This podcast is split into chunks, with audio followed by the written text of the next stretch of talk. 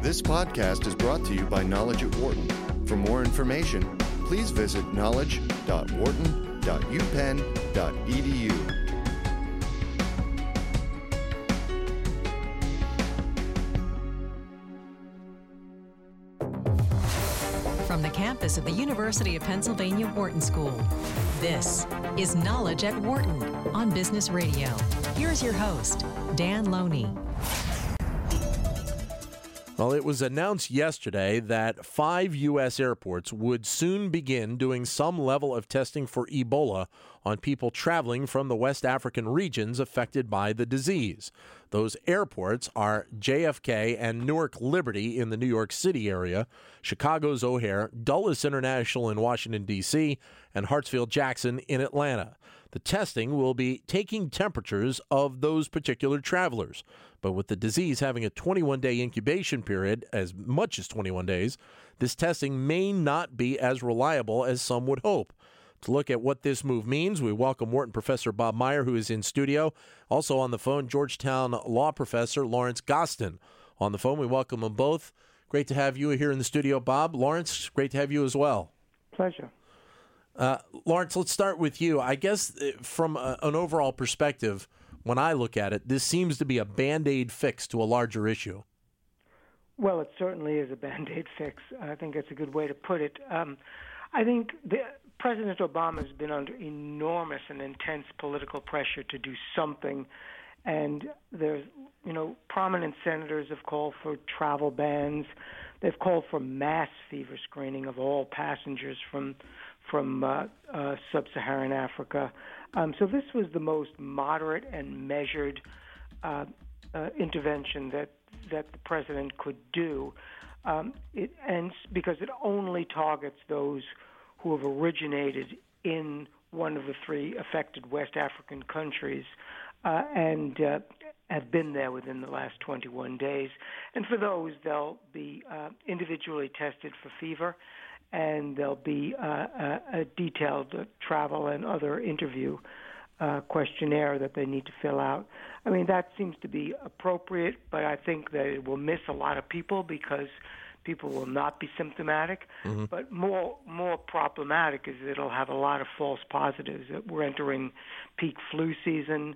Uh, malaria and tuberculosis mask the symptoms of Ebola, and so you'll have a lot of people that are that seem to be feverish or, or symptomatic that really don't have Ebola. Bob, I guess from a risk management perspective, this is, I guess, about as much as we can expect right now because of the fact that there is really no cure. There's no medicine out there that obviously has been tested to the point where it can be uh, transported to West Africa and, and, be used to handle this situation. No, not right now, but there there are there are at least two promising vaccines in development, and there are a number of antibody and antiviral treatments um, uh, that are uh, that we hope uh, we could get out fairly soon. But no, I can't anticipate any relief until uh, 2015 if we're lucky. Yeah, so, so that sort of raises the question of, uh, of of whether or not sort of the cost that's involved in doing the screening is sort of worthwhile in terms of the uh, if in fact it has sort of limited limited effectiveness. Well, I think that um, on a cost effectiveness basis, it's probably not going to be um, uh, very cost effective. On the other hand, since it's only five air- airports and since it's screening only uh, the just basically hundreds of people a day that come in from those three affected countries. The cost won't be that high, although it will divert some CDC uh, quarantine staff and state and local health agencies. Mm-hmm.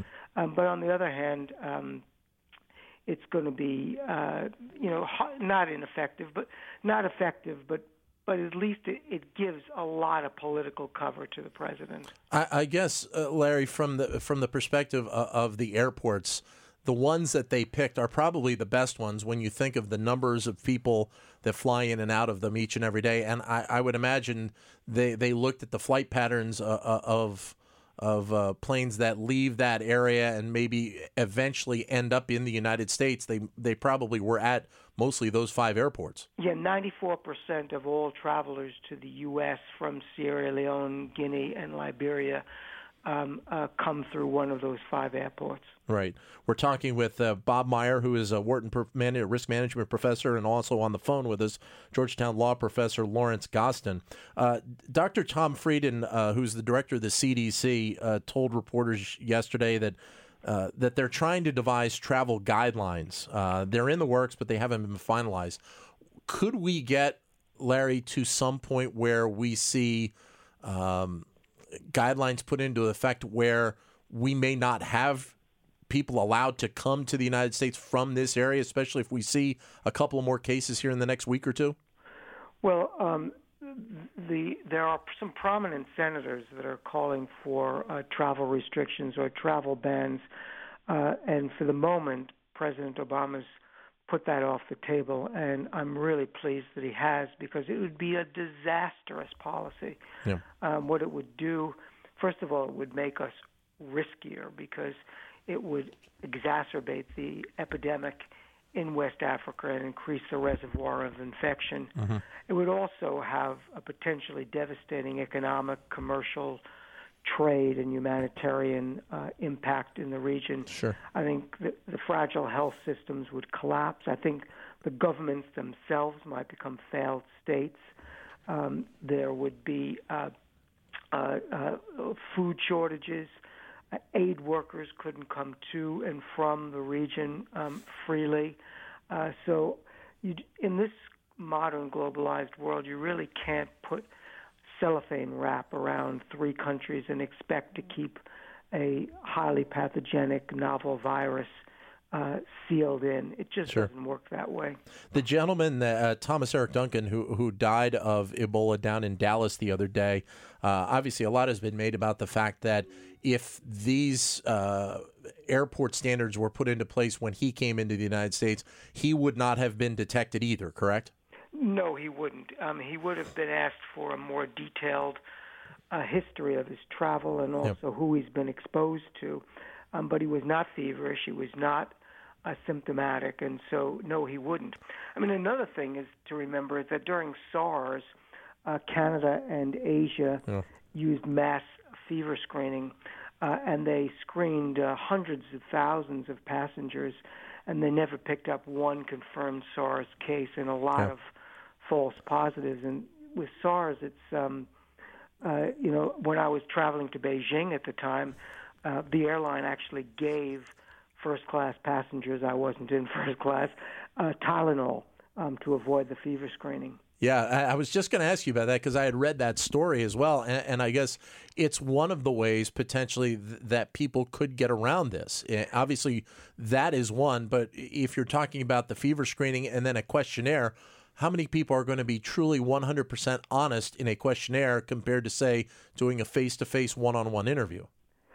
Well, I mean, it really depends on um, what whether they have an intent to evade. Yeah. I mean, what would you do if if you or say your five year old daughter um, was exposed to Ebola and you wanted to get to the United States for treatment?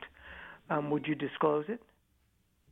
That's an interesting question. Uh, I mean, if you knew that your your, your person had uh, uh, your family member had Ebola, yes, I'd want to get get here to get get help immediately. You would indeed. Yeah, so you would have to tell them, No, you would have to not tell them not tell them. because they wouldn't let you in the country. Oh, well, that from that perspective, yes, correct. Yeah, exactly. Yeah, No, I think you would. Tr- your instinct would be to try to evade it and Sure. then get to a hospital. Yeah, exactly. Uh, we're talking with uh, Doctor, or I should say, uh, Georgetown law professor Lawrence Gostin on the phone, and Wharton professor Bob Meyer here in the studio as well. Going back to the SARS outbreak, you mentioned about uh, how many people were were basically held, uh, I guess, for lack of a better term, in containment uh, for what upwards of two weeks, or about eight hundred people or so that were held into this into this kind of location.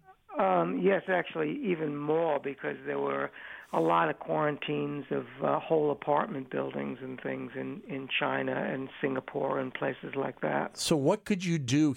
I mean, obviously, we're talking about a very few cases right now, uh, but but what could you do other than putting somebody in a quarantine for upwards of three weeks to be able to handle this? Because of the fact that it doesn't reveal itself as immediately as obviously some other diseases do.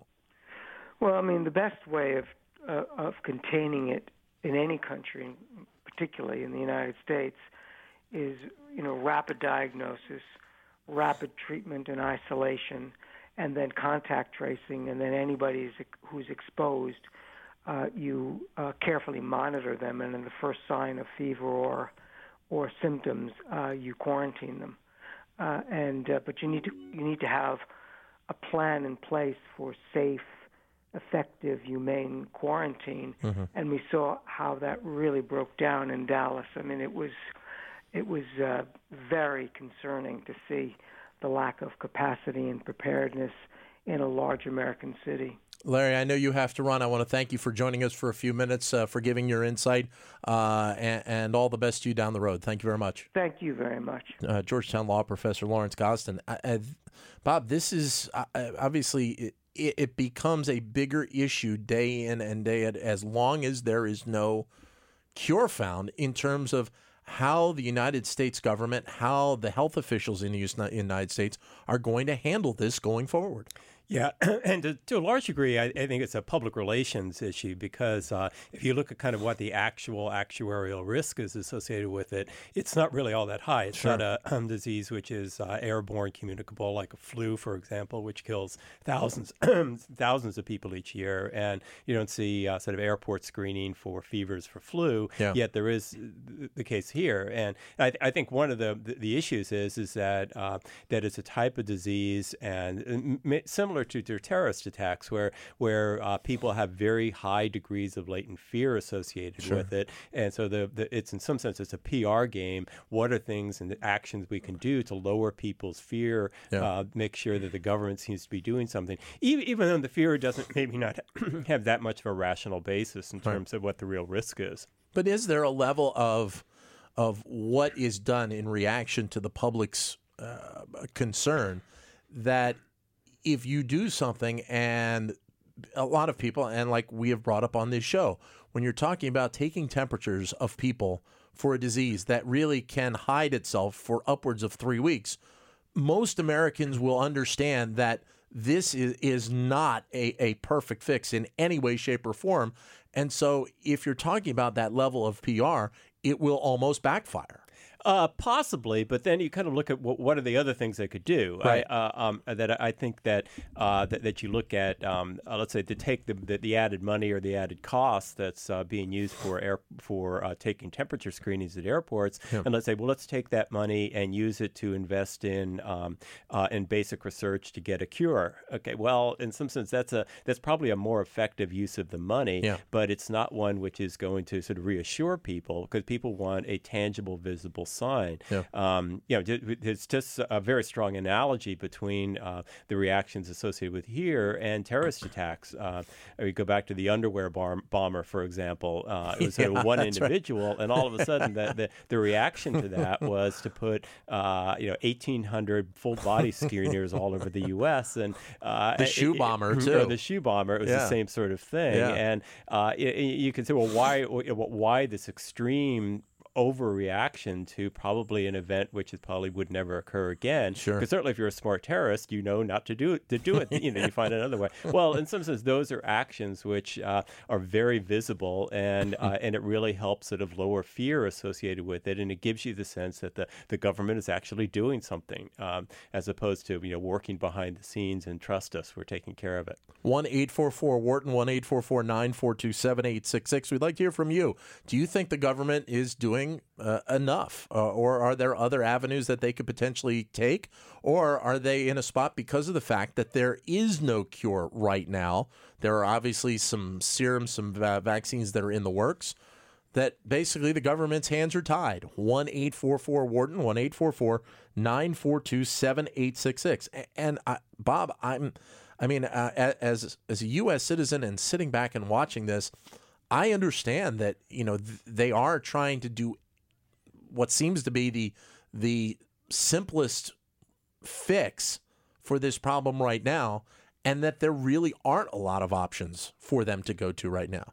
Right, that's probably right. And, and, as I said, the key thing is what you don't want to have happen is sort of it to, to devolve into uh, uh, wholesale panic, uh, sure. uh, where basically yeah. all of a sudden now people, uh, for example, uh, what, what, one of the big concerns would be uh, getting on an airplane, and suddenly I kind of suddenly I have to worry that well, is the person next to me uh, p- potentially a carrier of the of the disease, sure. Uh, and, and, these sorts of things. And, and the, in many respects, kind of the worst thing you could have happen uh, would be all of a sudden people choosing to instead of flying to their relatives for the Thanksgiving holidays, driving. Sure. because in some sense, that's going to be a, a, a, a, far higher death toll associated with putting people on highways than putting them in in in, uh, in, in airplanes. But obviously, it would be much different if this was, say, a disease that was really born and bred, for some respects, here in the United States, and you know this is something that is coming from an outside country.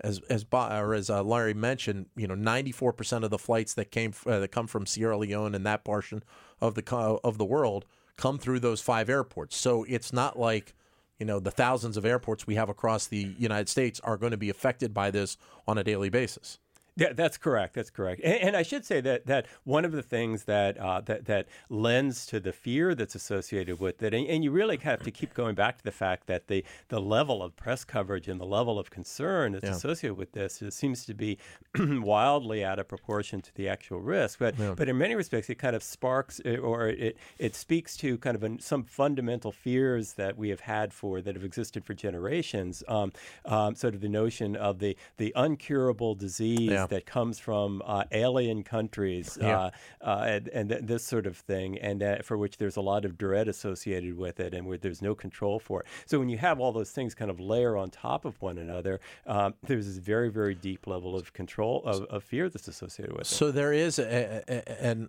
a level of management of this whole process from the government's perspective that uh, most Americans will not be able to get their arms wrapped around. Uh, from the you know the president talking about we need to send medical personnel and we need to send troops in there to to help build up the infrastructure to the protection uh, at the airports. There are a lot of things, a lot of pieces to this puzzle.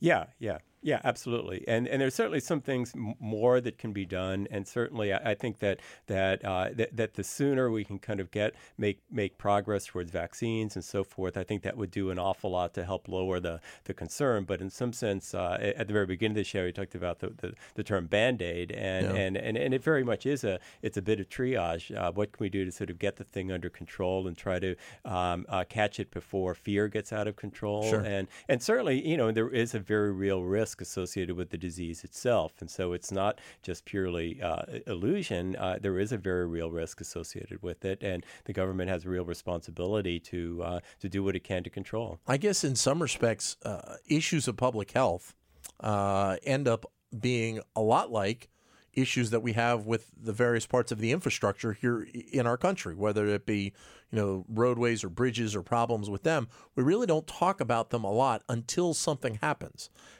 and this is another case where, like, you know, when the bridge in Minnesota uh, collapsed a few years ago, and, everybody all of a sudden started, well, we need to have massive, you know, work on, on our bridges done and check all these bridges. It's the same type of thing. Now there's going to be more of a call uh, where Ebola and other health issues uh, are are concerned. Right. Th- that's actually a really good point because I, I, think that it this, of course, can kind of cut two different ways. I mean, one of which would be uh, to say that it does call into question and it will cause sort of a wake up call uh, for making sure that we, we do a better job of doing screening of, of diseases and controlling it. Uh, th- there's also the other concern would be uh, well, what happens if uh, if basically it turns out that that this is the, the one death which you unfortunately had is yeah. the only death we have, sure. and all of a sudden we have to go through extensive screening and, and this sort of thing, and then uh, and it turns out to be nothing. Uh, sure. th- then the kind of the worry is the next time there is a threat, which in fact does turn out to be uh, uh a more severe threat, uh, people say, "Oh, this is another Ebola uh, crisis," and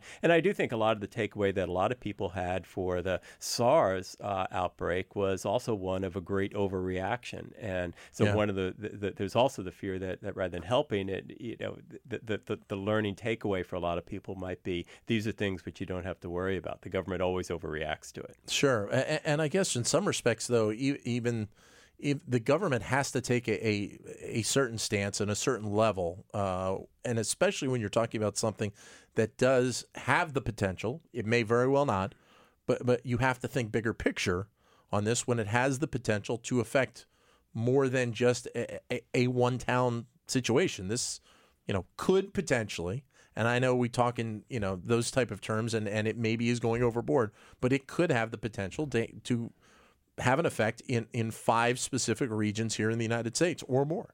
Yeah, absolutely. And, also, I think you also have to think of it from the perspective of what's the, the gains and losses associated with overreacting for, sure. for in a wide variety of domains, uh, whether talking about diseases, terrorism, natural hazards, uh, that we always overwarn, we always kind of overprepare. And I, I, think the feeling would be that, particularly from the administrative point of view, imagine the Obama administration doesn't do anything, or the head of the Center for Disease Control uh, underreacts, saying, "Well, look, it's just one person. It's not. It's you know not airborne, so we don't have to worry about it. Sure. And then if it does begin to actually become serious, then far and away the, the consequences of that, uh, political consequences, would be just enormous. And mm. so there's a lot of downside to, to not doing anything, which uh, which vastly exceeds uh, uh, upsides of being maybe more more prudent. There's obviously a, a, a big difference between what we're seeing here with uh, Ebola and just all kinds of other public health crises than compared to say 9/11 where you know we obviously had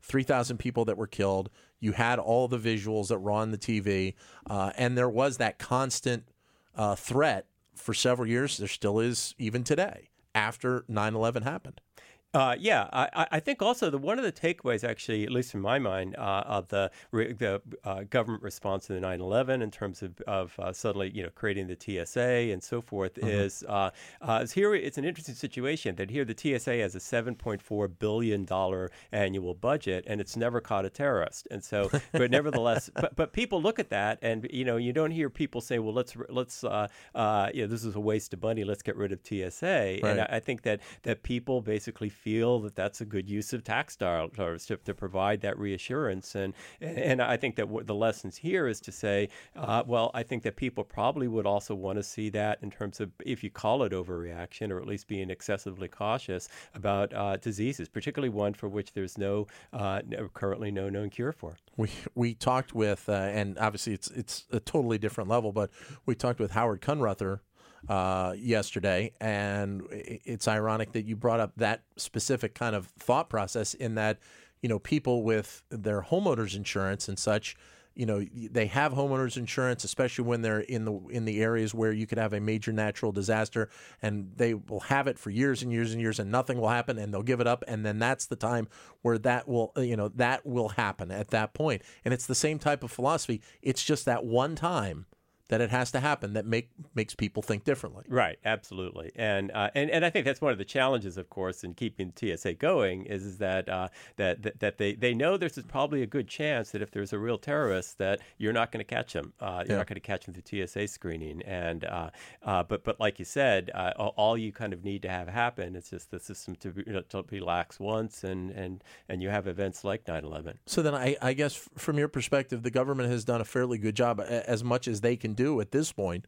in terms of trying to handle this situation uh, uh, going forward. Right. At, at, the beginning of the of the segment, uh, Larry indicated that he thought it was his opinion that it was a, a, fairly appropriate, measured response, and and I you know and I agree. I, I think that at this point to do anything more than this, I think would be uh, is a little bit kind of be going a little bit beyond kind of what's necessary given the uh, given the, little, the, level of threat, and I think it's a bit of a wait and see. Um, um, you know, ideally, what you would like to be able to do is sort of get people before they get on the planes sure. and so forth. But it's a very, very difficult process. And the, if you try to think about what's the next step up from this that you can do right away, and uh, and then you're starting talking about uh, you know uh, doing thorough screenings and interviews of of everyone that was ever on a connected flight or might have sat next to someone who was on a connected flight from the uh, from the, from the source regions, and that just seems to be beyond probably what what what, what uh, as much as people want to be reassured, yeah. there's probably a little bit too much reassurance. So I guess into, for this whole situation right now in terms of risk management, the most important thing, obviously, protecting the airports and eh, eh, in the U.S. is is a part of this, but the most important thing is getting medical personnel, the army, on the ground in that region to be able to help set up the infrastructure that's needed to be able to kind of take the next step in this whole process. Yeah, absolutely. I, I think the key thing in all risk management is, is that there's the uh, controlling the objective risk and making sure you put the resources in place to do it, but also to um, manage the psychological risk. And and yeah. I think that uh, that you really have to both are equally important. And in a lot of cases, the psychological risk is, is greater because the, the one thing that we don't need is, as I mentioned before, is uh, people to stop flying uh, yeah. and people to to alter their days of life in a way which, which produces economic harm and actual physical harm, which greatly exceeds whatever threat that uh, the Ebola virus would do. Bob, thanks for coming in. Thanks. Great to have you. For more business news and analysis from Knowledge at Wharton, please visit knowledge.wharton.upenn.edu.